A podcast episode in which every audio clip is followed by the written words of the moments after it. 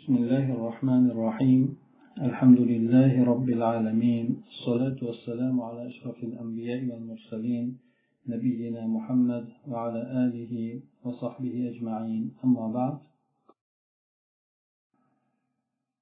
muomalat moliya kitobidan bo'layotgan darsimizda g'araf borasida hamda uni qimor bilan o'rtasidagi bo'lgan aloqalari uni hukmlari shu masalalar haqida gap ketayotgan edi. Hamda o'tmishdagi bo'lgan qarorni turlarini bunda bir nechasini bayon qilib o'tildi ularni hukmlarini ham. Endi esa muosir hozirgi paytdagi muomalalarda g'ararni o'z ichiga olgan ba'zi bay turlari mana shularni ko'rsatib o'tmoqchi endi aytadiki muallif تطبيقات الغرر في المعاملات المعاصرة.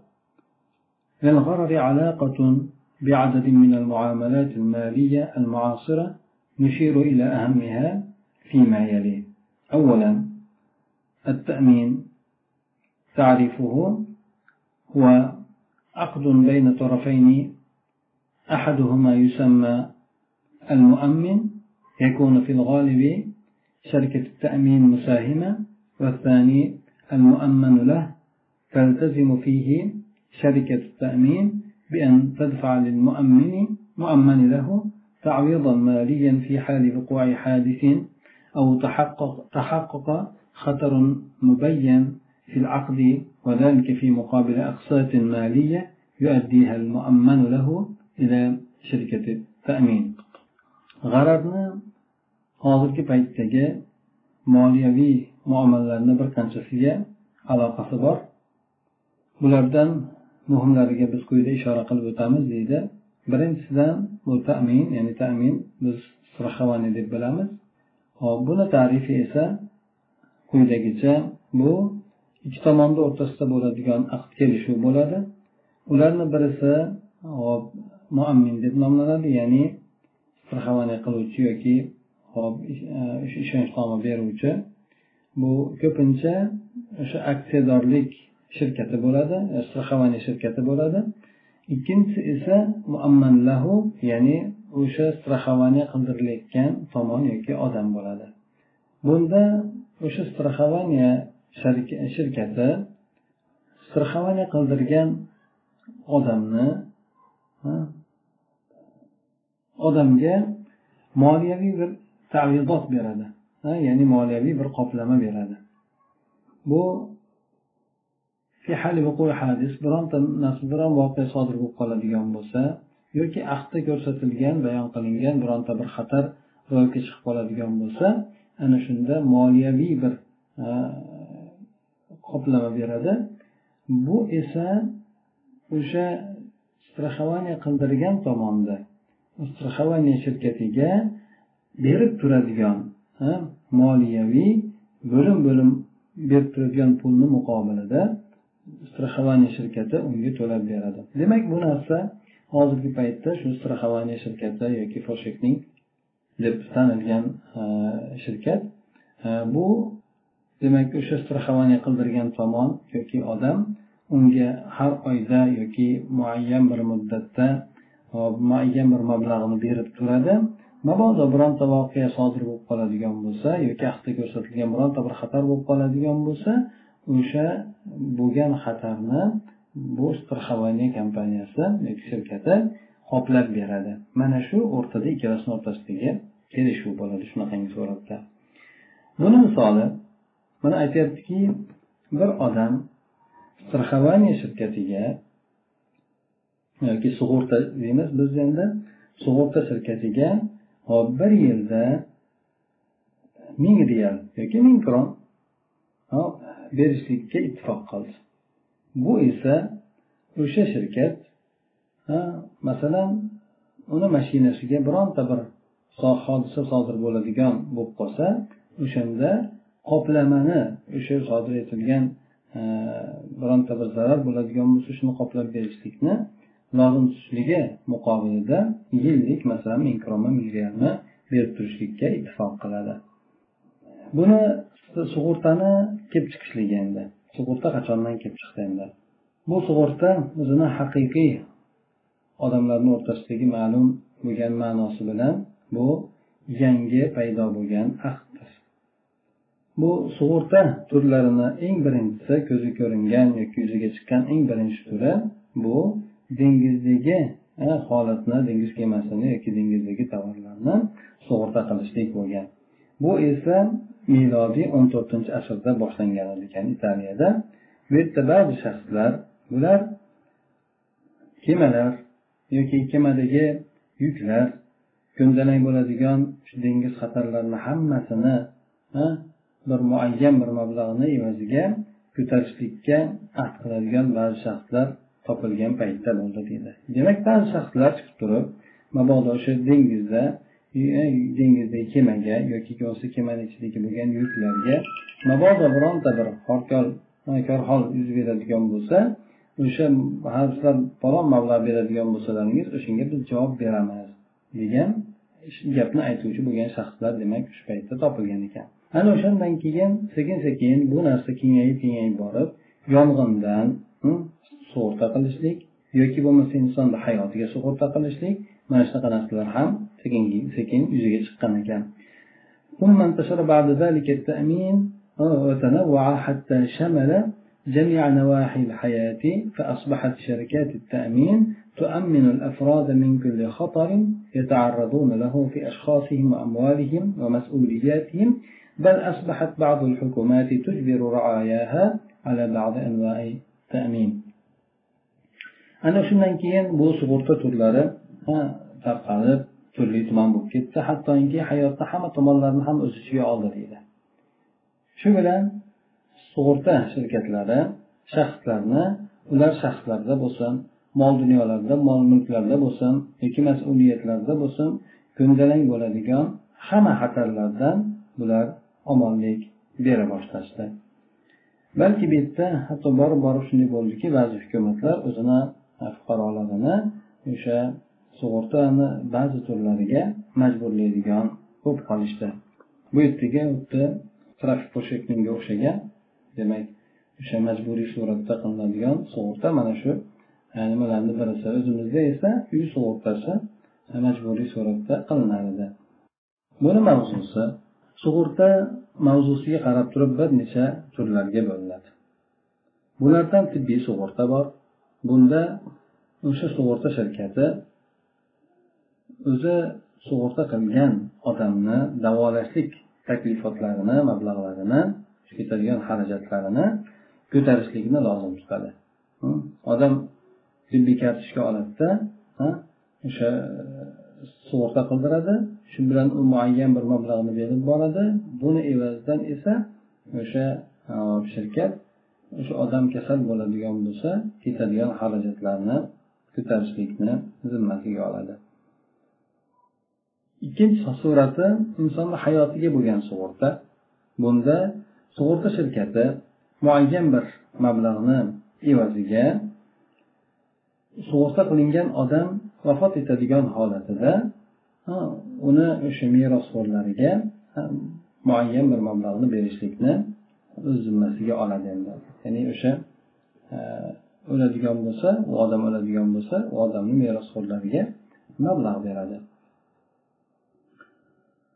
والتأمين على مسؤولية ضد الآخرين ومثل تأمين المسؤولية الناشئة من حوادث السيارات أو من الأخطاء المهنية undan keyin uchinchisi esa boshqalarga qarshi mas'uliyatni ko'tarishlikka bo'lgan страхование masalan bu yerlarda mashinalarda bor Ha birovni urib yuboradigan bo'lsangiz moshinangizni o'ziz qilasizu lekin narigi tomonga bular to'lab beradi. Chunki mas'uliyat bu odamni zimmasida qoladi. Ana o'shanga o'xshagan sug'urtalar sug'urta qilishlikka o'xshaydi sug'urta qilishlik bo'ladi. Endi boshqalarga qarshi mas'uliyatni ko'tarishlikka bo'lgan e, mas'uliyatni ko'tarishlikka bo'lgan sug'urta qilishlik. Bu go'yoki e, mashina mana hodisalaridan yoki mehaniy xatolardan mehaniy xatolar endi ish joylarida yoki kasbkorlarda sodir bo'ladigan xatoliklardan kelib chiqadigan mas'uliyatni qoplashlik sug'urtasi bo'ladi. To'rtinchi turi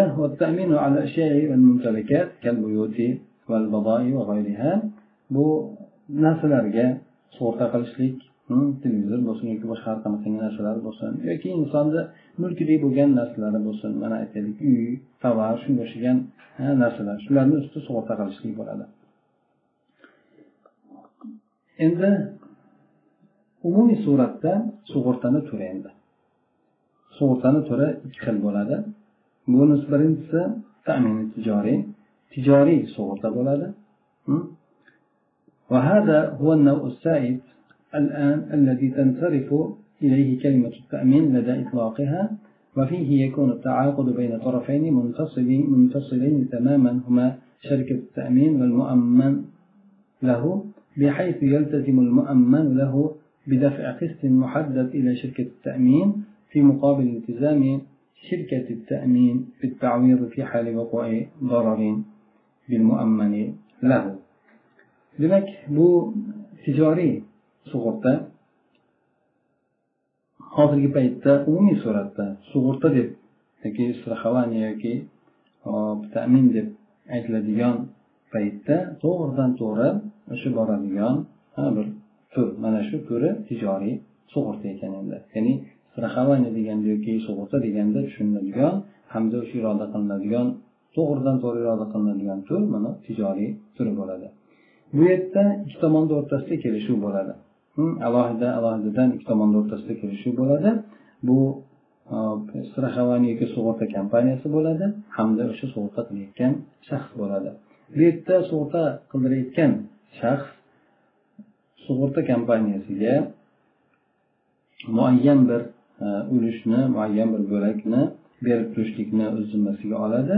Bu esa o'sha sug'urta kompaniyasi sug'urta qildirayotgan odamga bironta bir zarar yetib qolgan holatida to'lab berishlik yoki qoplab berishlik zimmasini bo'yniga oladi mana shuni muqobilida demak bu bo'lib bo'lib pul to'lab turadi mana shuni demak tijoriy sug'urta deb atalar ekan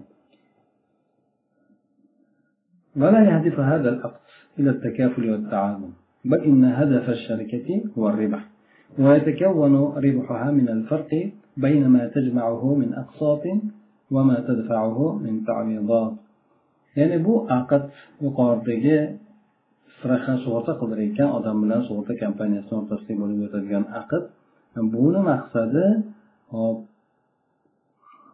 o'zaro hamkorlik o'zaro bir biriga yordam berishlikka intilmaydi demak bu narsani maqsad qilmagan sug'urta kompaniyasi buni maqsadi foyda olishlik bo'ladi bu foyda esa o'sha sug'urta qildirgan shaxs bo'lib bo'lib berib boradigan mablag'laru hamda mabodo o'sha kompaniya yoki e, to'lab beradigan o'sha to'lab berishligini o'rtasidagi mablag' mana shu to'lab beradigan paloncha mablag'ni to'lab beradigan bo'lsa bu bergani oylab oylab beradigani paloncha bo'ladigan bo'lsa o'shani o'rtasidagi bo'lgan farqni o'sha sug'urta kompaniyasi foyda qiladi. Mana shu maqsadda bu ish olib boradi. النوع الثاني التأمين التعاوني أو التبادلي وفيه يجتمع أشخاص أشخاص معرضون للأخطار المتشابهة ويدفع كل منهم اشتراكا معينا وتخصص تخصص هذه الاشتراكات لأداء التعويض المستحق لمن يصيبه الضرر. فإذا زادت الاشتراكات على ما صرف من تعويض كان للأعضاء حق استردادها. وإذا نقصت طولب الأعضاء باشتراك إضافي لتغطية العجز أو أنقصت التعويضات المستحقة بنسبة العجز.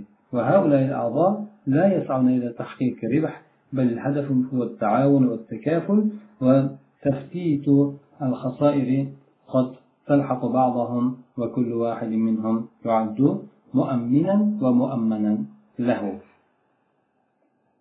Ikkinchi turi esa o'zaro hamkorlik bo'lgan sug'urta.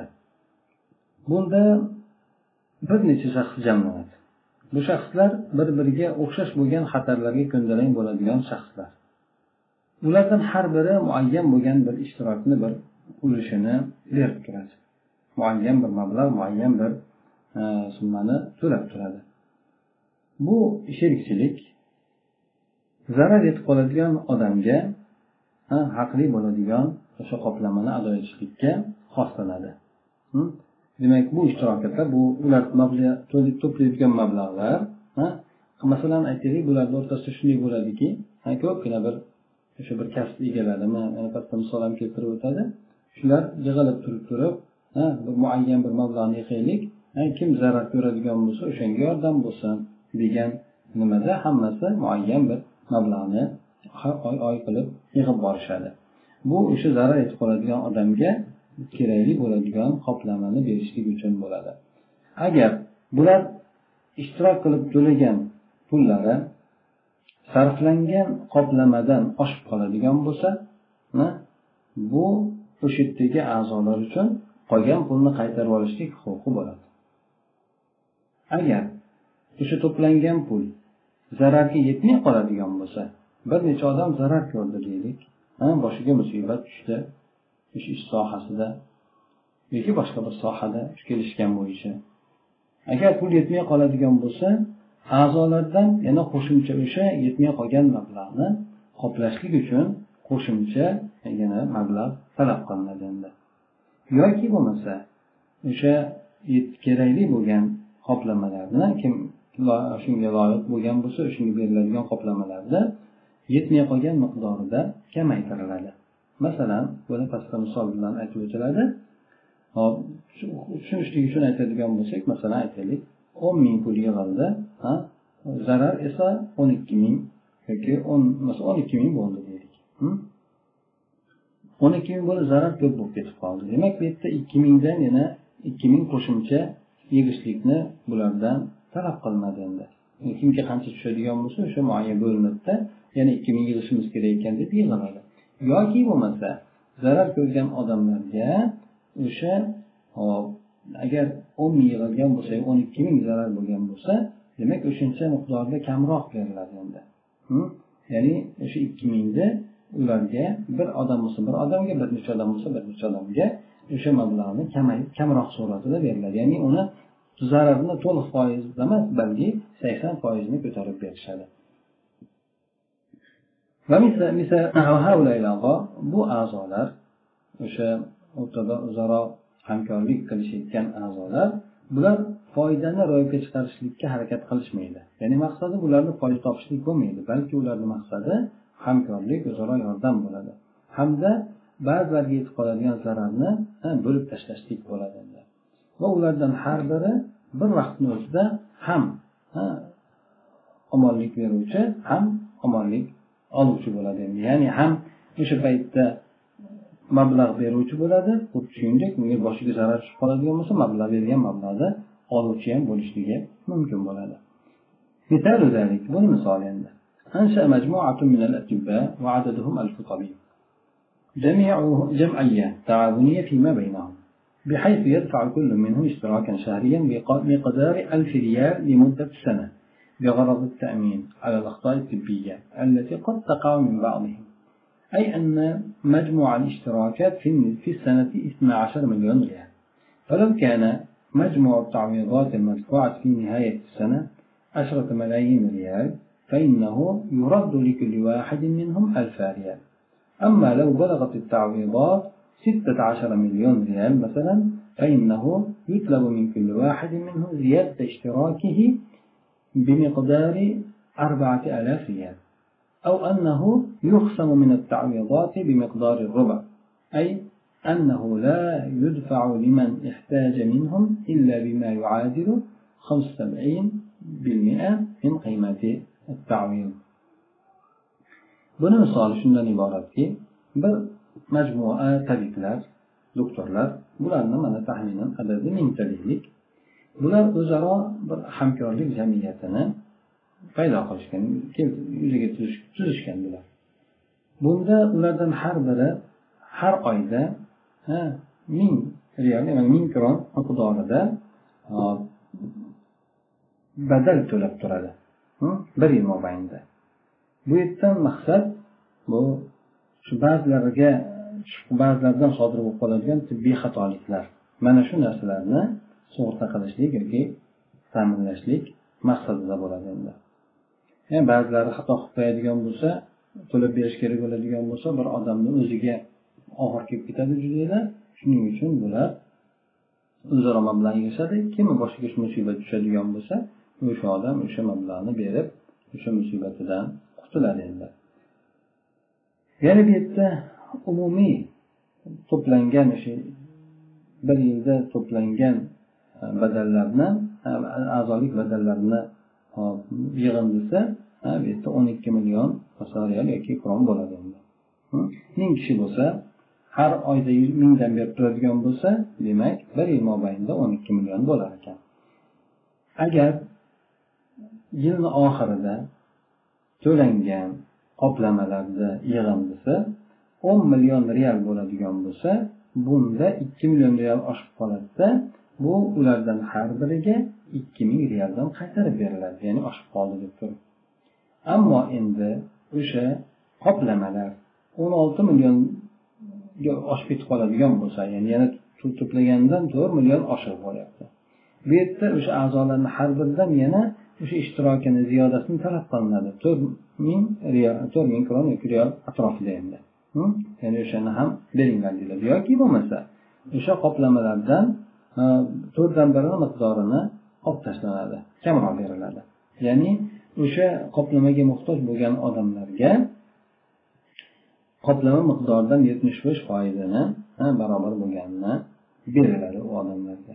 Mana shu bilan demak o'zaro bular hamkorlik jamiyatini shunaqa qilib tuzishgan ekan endi buni suratlari o'zimizda ham bor kassa deb qo'yadi. Kassa masalan aytaylik bu tabiblarni tuzganda odam chiqaradi masalan kim boshqa musibat tushadigan bo'lsa shunga yordam suratda berilaveradi endi. Lekin kassa ham bor bizda kassa o'ynashlik deb qo'yiladi. Bu narsani har oyda masalan yuz dollardan yuz dollardan yig'ishadigan bo'lsa bir oy bu odam oladi keyingi oy bu odam oladi uchinchi oyda boshqa odam oladi. Shunaqa qilib bu ham hamkorlik. Bir odam ko'pgina pul mablag' qo'liga tushib qoladida shu bilan bir narsa sotib oladi yoki bir ishga kirishadi. Bu ham o'zaro yordam suratida bo'ladi bu ham aynan shu ikkinchi qismga o'xshab demak bu joiz surati bo'ladi unda أولا التأمين الاجتماعي الذي تقدمه الحكومات والهيئات العامة للمواطنين ثانيا البرامج التقاعدية والانتحارية التي تستثمر فيها الأموال المدخرة في وسائل استثمار مباحة ثالثا التأمين الطبي الذي ترعاه الدولة وتتقاضى عليه رسوما ربما تكون في كثير من الأحيان رموزية رمزية رابعا الجمعيات التعاونية التأمين مأمور به في النقابات المهنية ونحوها hozirgi paytdagi o'zaro hamkorlik sug'urtalarini suratlaridan birinchisi bu ijtimoiy bo'lgan sug'urta bu sotsial to'shakling deb qo'yiladi buni hukumat yoki umumiy shirkatlar bu o'sha e, fuqarolarga taqdim etadi bu narsani. Bu endi davlat tomonidan yordam suratida beriladi. Ikkinchisi pensiya e, programmalari ya'ni pensiyalar.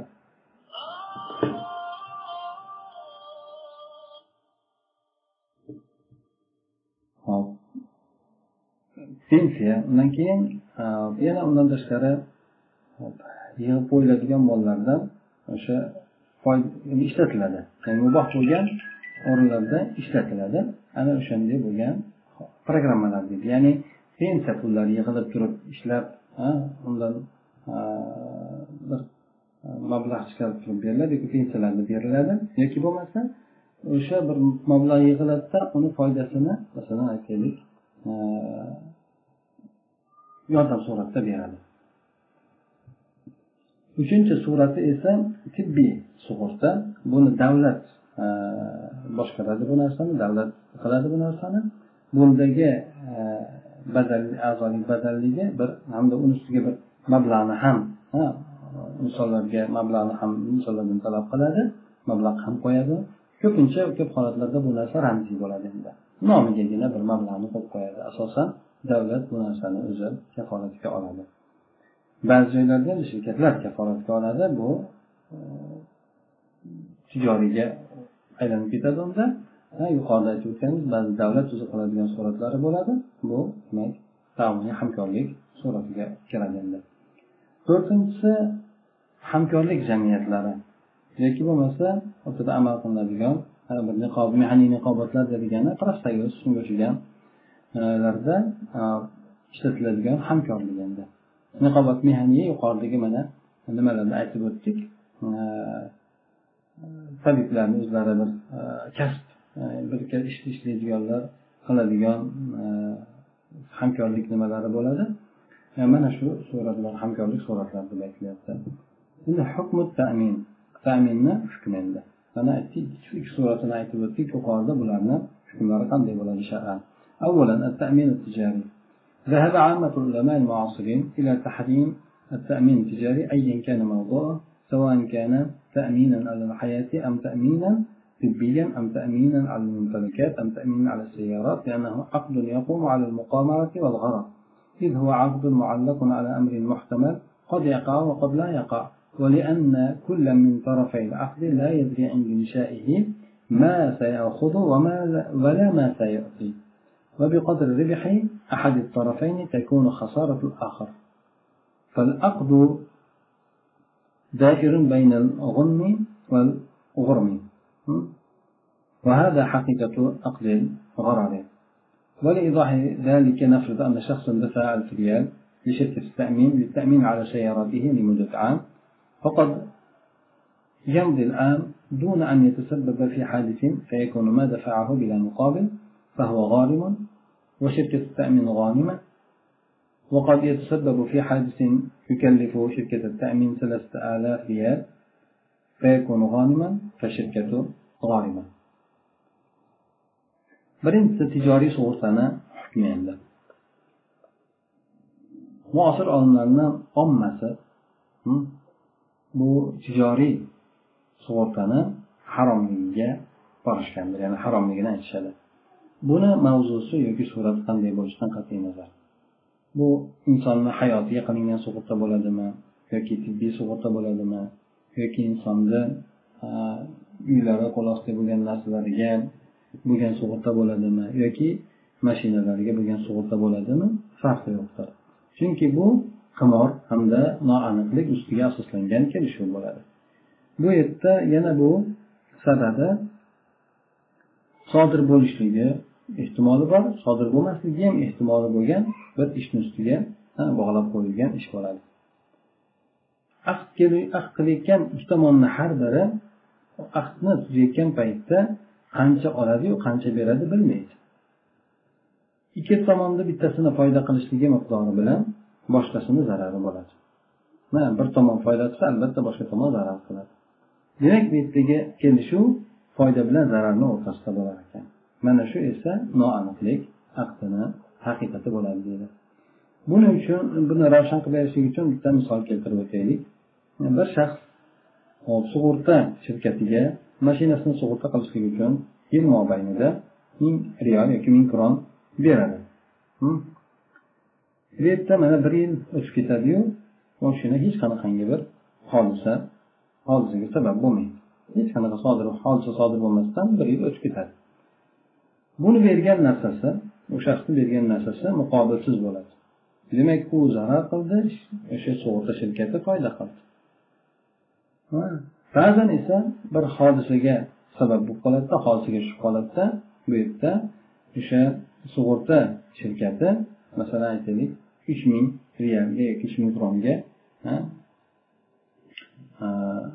o'sha nimasi qilgan hodisasi buni sug'urta shirkatiga shuncha mablag'ni zimmasiga qo'ygan. Uch ming realni uch ming kronni zimmasiga qo'ygan bu yerda u shaxs ming ming to'lab turib uch ming olganligi uchun foyda qiluvchi bo'ladi.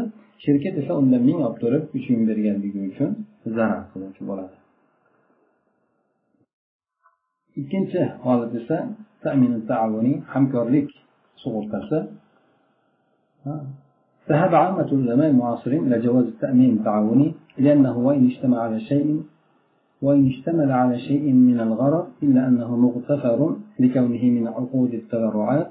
وقد سبق معنا أن الغرر المحرم هو ما كان في عقد معاوضة والتأمين التعاوني يختلف في أهدافه وآثاره عن التأمين التجاري. فالتعاوني يهدف إلى تحقيق التكافل والتعاون فيما بين المؤمن لهم. وهو بهذا يحقق مقصدا من مقاصد الشريعة الإسلامية بخلاف التأمين التجاري فإن الهدف منه الاسترباح والمعاوضة فلذا كان محرما. معاصر علمنا أمة رحم كان لك سقوط سنة جائز كان لك نجسد chunki bu o'zaro hamkorlik sug'urtasi garchi noaniqlikdan ba'zi narsalarni o'z ichiga olgan bo'lsa ham hmm, bu albatta o'timli bo'ladi kechiriladi bu narsa. Sababi bu ha bir inson tomonidan bo'ladigan bir hadya suratida beriladigan bir yordam suratida beriladigan kelishuv bo'lganligi uchun hmm, bu yerda g'arabni o'z ichiga olganligi demak odamlar yig'di yig'di bu odam qancha beradi qancha oladi bu yerda ham noma'lumu lekin bundan maqsad o'zaro hamkorlik bo'ladi foyda qilishlik emas. Shuning uchun bunda bo'ladigan noaniqlik o'tib yuborilaveradi bu ya'ni bir tomondan ikkinchi tomonga evazsiz berilayotgani uchun buni aqdda barroat deyiladi. Biz bilan birga yuqorida o'tdikki harom bo'lgan noaniqlik g'arab bu aqdi muomalada oldi berdi bo'lgan holatda bo'ladi. Ya'ni kelishuvda bo'ladi. Hamkorlik sug'urtasi bu o'zini maqsadlarida ham undan kelib chiqadigan osonlarda ham tijoriy sug'urtadan farq qiladi. Hamkorlik sug'urtasi bu o'zaro yordam o'zaro hamkorlik o'sha ya'ni o'sha sug'urta qilinuvchi ya'ni yordam oluvchi tomonlar o'rtasida o'zaro hamkorlik ro'yobga chiqarishlik maqsadida qilinadi. Bu bilan bu o'zaro hamkorlik sug'urtasi mana shunday ishni amalga oshirishlik bilan u shariat maqsadi islomiy shariat maqsadlaridan bir maqsadni ro'yobga oshirgan bo'ladi. Bu o'zaro musulmonlarni o'rtasidagi bo'ladigan hamkorlik birovni og'irligiga qolishlik bu esa tijoriy sug'urtani xilofida bo'ladi. Bu tijoriy sug'urtadan e, sug'urtani maqsadi esa e, foyda qilishlik bo'ladi hamda o'sha evaz e, olishlik yoki bir tomon pul to'lab ko'proq ozroq berib turib ko'proq olishlik bo'ladi foyda qilishlik bo'ladi. Shuning uchun bu narsa harom qilingan. Inshaalloh bugungi darsimiz demak shu yergacha yana ozgina qolib ketgan mayli buni ham qo'yaylik. استثنائية بما أن التأمين التجاري محرم لما فيه من الغرض فإنه يستثنى من التحريم الحالات التي مرت معنا التي لا يكون فيها الغرض مؤثرا ومنها أولا إذا كان التأمين تابعا في العقد مثل التأمين الذي يقدمه البائع للمشتري تبعا لشراء السلع كالأجهزة الكهربائية والسيارات المبيعة بالتقسيط ونحوها كالتأمين على البضائع عند شحنها إذا كانت الشركة الناقلة تقدم التأمين مع عقد شحن نفسه. ثانيا إذا كان التأمين مما تقتضيه الحاجة مثل التأمين على المركبة إذا كان النظام البلد الذي يقيم فيه الشخص يلزم بذلك فلا يجب أن يقتصر في ذلك على القدر الذي تندفع به الحاجة وهو الحد الأدنى الذي يلزم به نظام البلد ثالثا إذا كان التأمين مجانا بلا عوض كالتأمين الطبي الذي تقدمه شركات لموظفيها بلا عوض خاص بذلك التأمين وبيتda endi istisnoiy holatlar yuqoridagi aytib o'tganimizdan demak istisnoiy holatlar endi tijoriy sug'urta noaniqlik bo'lganligi uchun harom qilingan shunday bo'lsada bu yerda ba'zi holatlar borki bular haromlikdan istisno qilinadi. Bunda albatta o'sha e, noaniqlik e, ta'sir qiluvchi bo'lmaydi insonni ixtiyori bilan bo'lmaydi yoki ta'sir qiluvchi bo'lmaydigan bizda o'tgan holatlar albatta bundan e, istisno qilinadi bulardan mana birinchisi agar sug'urta ahdga tobe bo'ladigan bo'lsa masalan sotuvchi xaridorga o'sha tovarni sotib olganligini izidan taqdim etadigan sug'urta bo'lsa. Masalan elektr asboblari bo'lsin ha yoki bo'lmasa mashinalar bo'lsin. Bu taqsid bilan taqsid bilasizlar bo'lib bo'lib to'laydi. Shu bo'lib bo'lib sotilayotgan mashina bo'lsin yoki bo'lmasa elektr asboblari bo'lsin mana bularga hop o'sha sotgan tomon xaridorga sug'urta kafolatini beradi. Ha bu narsa bu yerda ham bor. Ha masalan bir narsani olsangiz mabodo buzilib qolsa to'lab beradi. Almashtirib beradi. Hm, Muayyan muddatgacha bu aqdni chekiradigan bo'lganligi uchun bu yerdagi sug'urta joiz hisoblanadi. Yuqoridagi haromlik o'rnidan sino qilinadi. Hop bu yerda albatta uni страхование qilinmasdan ba'zida masalan birsa sotib oladigan bo'lsangiz bir yillik ikki yillik страхование deb alohida uni sizdan keyin kelishib qiladigan bo'lsa bu bo'lmaydi. Lekin aqdni o'zini ichiga kirib ketgan bo'lsa bergan narsasini to'lab berishlik boshqa narsalar ta'minotini olgan bo'lsa bunda bo'laveradi. Masalan tovarni ba'zi yana misolni keltiryaptiki tovarlarni masalan yuklayotgan paytda kafolatini oladi. Masalan aytaylik naql qiluvchi ya'ni yuk tashuvchi shirkat bo'ladigan bo'lsa bu o'sha yuklayotgan paytda o'sha kafolatni ham berishlik bilan birgalikda aqd tuzadi endi. Mabodo shirkat o'zi mabodo bironta narsa oladigan bo'lsa o'zimiz javob beramiz deb turib o'shani tashib beradi. Lekin o'zi aslida omonat bo'ladi. Masalan bir odamga tashib bering desa u odam tashib bersa bu yerda hech qanaqangi u tashib bergan odam agar aybi bo'lmaydigan bo'lsa javob bermaydi o'zi aslida. Lekin ba'zi shirkat o'z zimmasiga oladigan bo'lsa bo'pti palonchadan beradi. Biz o'zimiz olib borib beramiz. Buni mabodo bironta narsa bo'ladigan bo'lsa yo'liga ham boshqasiga ham hammasiga javob qilamiz deydigan bo'lsa bu narsa bu tamin joiz bo'laveradi. Ikkinchi surati agar bu sug'urta hojat taqozo qiladigan ishlardan bo'lsa masalan bu markabalarga bo'ladigan yoki mana mashinalarga bo'ladigan страхование buni agar o'sha shahar nizomi hokimiyat e, ya'ni shaxs yashaydigan hokimiyat buni e, majburlaydigan bo'lsa albatta bu narsa insonga qilsa bo'laveradi. Lekin bu narsada o'sha hojat ketadigan miqdorda miqdorni o'ziga chegaralanishligi e, lozim bo'ladi. Bu esa o'sha hokimiyat majbur etadigan eng pastki nuqta eng pastki darajadagisi bo'ladi endi. Shuning uchun bu yerda shu trafik foshlikni o'ziga chegaralanishligini shu shu maqsadda aytiladi. Ya'ni el yoki xalq qilmasdan. Chunki el xalq qilishlikda bu insonni o'sha narsadan foydalanishlikni maqsad qiladi. Lekin majburiy suratda beradigan narsasiga majburlanganligi uchun majburiy suratda beradiganga chegaralanishligi kerak deb aytiladi. Uchinchi holat esa hop agar страхование bepul bo'ladi evatsiz bepul bo'ladigan bo'lsa masalan davlat yoki shirkatlar o'z taqdim e, e, nimalariga xodimlariga taqdim etadigan tibbiy страхование shunga o'xshab bu xos evatsiz xos bo'ladigan bo'lsa bu narsa ha bo'laveradi endi.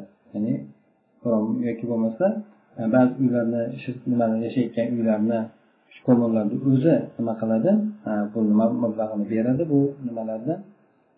Страхование uylarni страхованиесini bu ham inson o'ziga bir bepuldek tushadi bu narsalar ham bo'laveradi to o'zi u narsani ado etgunigacha yuqoridagi bo'lgan masalalar demak shu sug'urta yoki страхованиеga aloqador bo'lgan masalalarda buni qisqaroq suratda aytib o'tildi demak страхование ikki xil bo'lar ekan birinchisi tijorat maqsadida ya'ni foyda maqsadida qilinadigan bu suratlari mumkin emas deyildi illo ba'zi holatlarda istisno qilindi ikkinchisi hamkorlik suratida qilinadigan ya'ni inson xolis yordam berishlik yoki bo'lmasa navbatdan pul yig'ib o'sha narsani olishlik maqsadida qilinadigan hamkorlik yordam bo'ladigan bo'lsa bu narsalarni joiz ekanligini demak olimlar ta'kidlab aytishgan ekan bugungi demak mavzuyimiz mana shundan iborat سبحانك اللهم وبحمدك نشهد ان لا اله الا انت نستغفرك ونتوب اليك اللهم انفعنا بما علمتنا وعلمنا ما ينفعنا وزدنا علما السلام عليكم ورحمه الله وبركاته